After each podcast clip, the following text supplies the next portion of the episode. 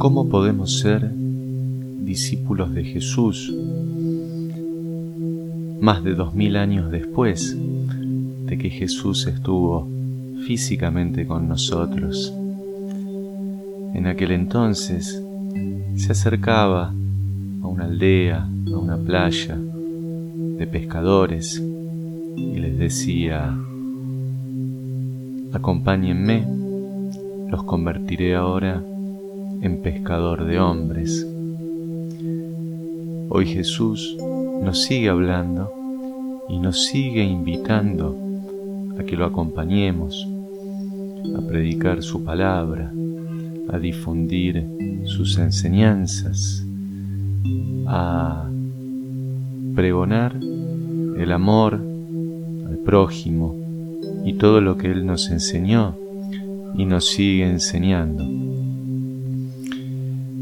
Y después de tantos años, Jesús nos sigue hablando de otra manera, tal vez no tan directa como en aquel entonces, a esos primeros discípulos, a Pedro, a Mateo, que seguramente tantos les costó entenderlo a Jesús en aquel momento, hoy nos sigue hablando y a veces también nos cuesta entenderlo.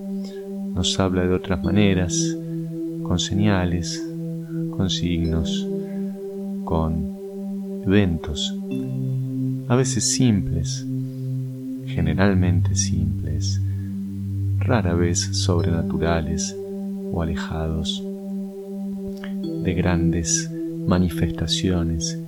Jesús, Dios, está en lo simple y nos invita a que sigamos acompañándolo y que seamos discípulos de Él en estos tiempos, hoy, y que colaboremos en difundir su mensaje y su palabra desde nuestro día a día en lo que hagamos, en lo que digamos, en lo que toquemos, en lo que inspiremos.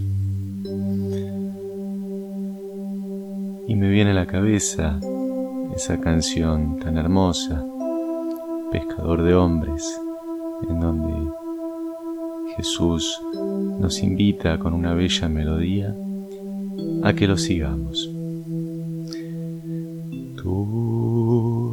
has venido a la orilla, no has buscado ni a sabios ni a ricos, tan solo quieres que yo te siga.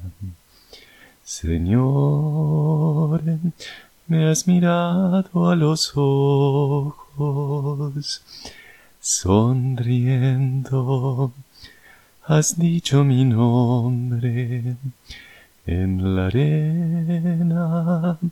He dejado mi barca junto a ti buscaré otro mar.